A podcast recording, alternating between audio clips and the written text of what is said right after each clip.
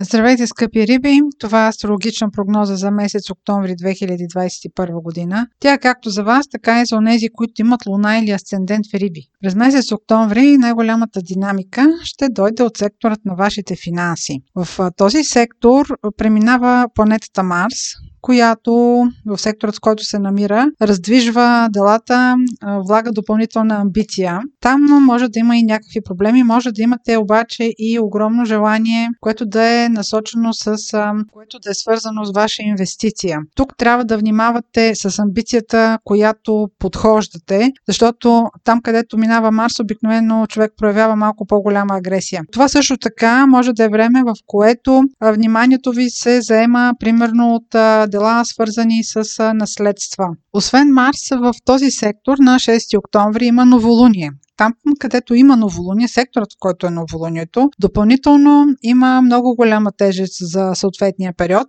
защото обикновено това се свързва с инициативи, отново се свързва с амбиция, така че вие ще имате желание там да поемете някаква инициатива. И третото нещо, което ще подчертая е значението на този сектор.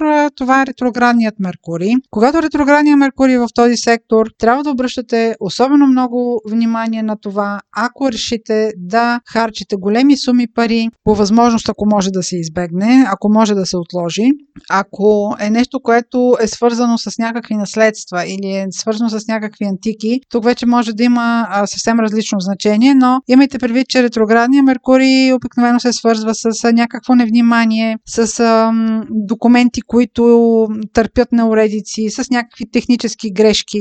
Възможно е парите, които вложите сега, в последствие се окаже, че тази инвестиция въобще не ви е необходима или, примерно, скоро след това ще намерите инвестиция, която е била много по-изгодна за вас, но вие вече сте вложили парите си там, където сте решили. Ако имате планове да харчите парите си, да влагате парите си в някакви подобни проекти, които са дългосрочни, изчакайте поне средата на ноември, за да можете да се възползвате в по-голяма степен и да сте по-полезен на сами, сами на себе си за подобни неща. В средата на месец октомври има допълнително раздвижване и то се свързва с това, че Сатурн и Юпитер тръгват в директния си ход. Те няколко месеца бяха ретроградни. Юпитер допълнително има отношение към договорите и въобще към сделките. Това реферирам, ако имате предвид да правите някаква инвестиция, добре Юпитер да е директен. В средата на ноември също така има и други аспекти, които са благоприятни и които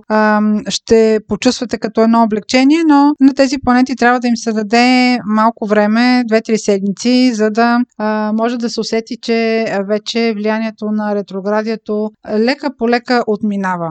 Следващия важен момент в месец октомври ще бъде пълнолунието, което е в Овен и то ще бъде на 20 октомври. Това във вашия случай е сектора, който се свързва с източниците на доходи, с парите от работа. Сектора, в който има пълнолуние, обикновено се свързва с някакво приключване и тъй като а, това е свързано с а, някакви доходи, възможно е поради влиянието на ретроградния Меркурий това да е някакво изплащане. Примерно, ако имате някаква договорност с ваш работодател за сума, която ви дължи. Може да бъде и бивш работодател да ви издължи сума. Ако пък се касае за нещо ново, това може да бъде момент, в който договаряте заплата.